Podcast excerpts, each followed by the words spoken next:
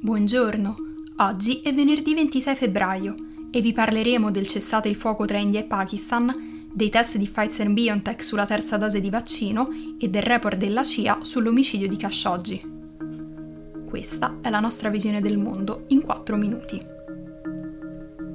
Dopo un conflitto che va avanti dal 2003, gli eserciti di India e Pakistan hanno annunciato per la prima volta un cessate il fuoco, entrato in vigore nella notte tra giovedì e venerdì, che include anche il confine non ufficiale che divide i due paesi nella regione del Kashmir, rivendicata da entrambi. Gli analisti hanno accolto con favore il cessate il fuoco, anche se non è scontato che i paesi lo rispettino.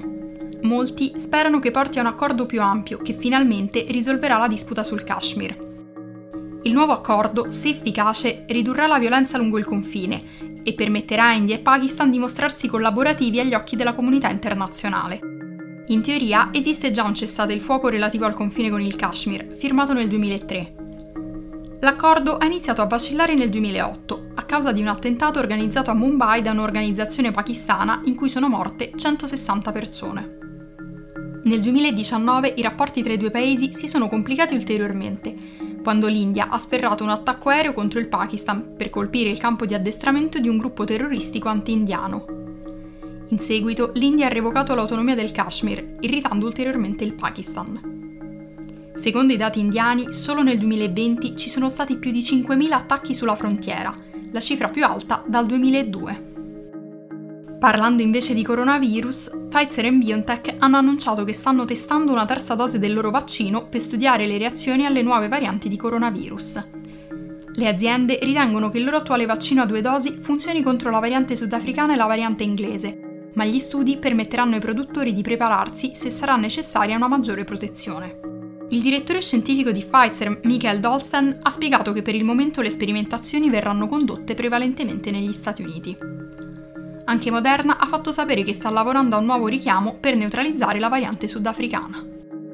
Infine, spostandoci in Arabia Saudita, un report della CIA che verrà rilasciato nei prossimi giorni confermerebbe la complicità del principe saudita Mohammed bin Salman nell'omicidio di Jamal Khashoggi, il giornalista del Washington Post, ucciso il 2 ottobre 2018 nel consolato saudita a Istanbul. La diffusione del rapporto fa parte della nuova politica di Biden per rimodulare i legami con Riyadh, dopo anni in cui gli Stati Uniti hanno permesso all'Arabia Saudita di portare avanti violazioni dei diritti umani e la guerra civile in Yemen. Riyadh ha ammesso che Khashoggi è stato ucciso in un'operazione di estradizione finita male, ma ha sempre negato qualsiasi coinvolgimento del principe ereditario.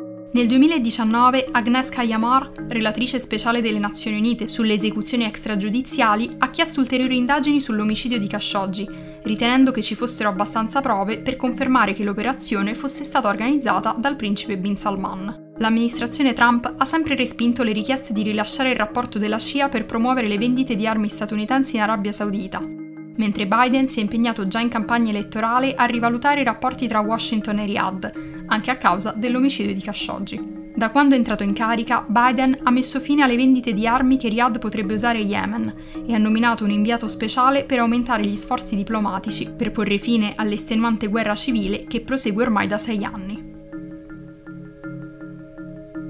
Per oggi è tutto, dalla redazione di The Vision a lunedì.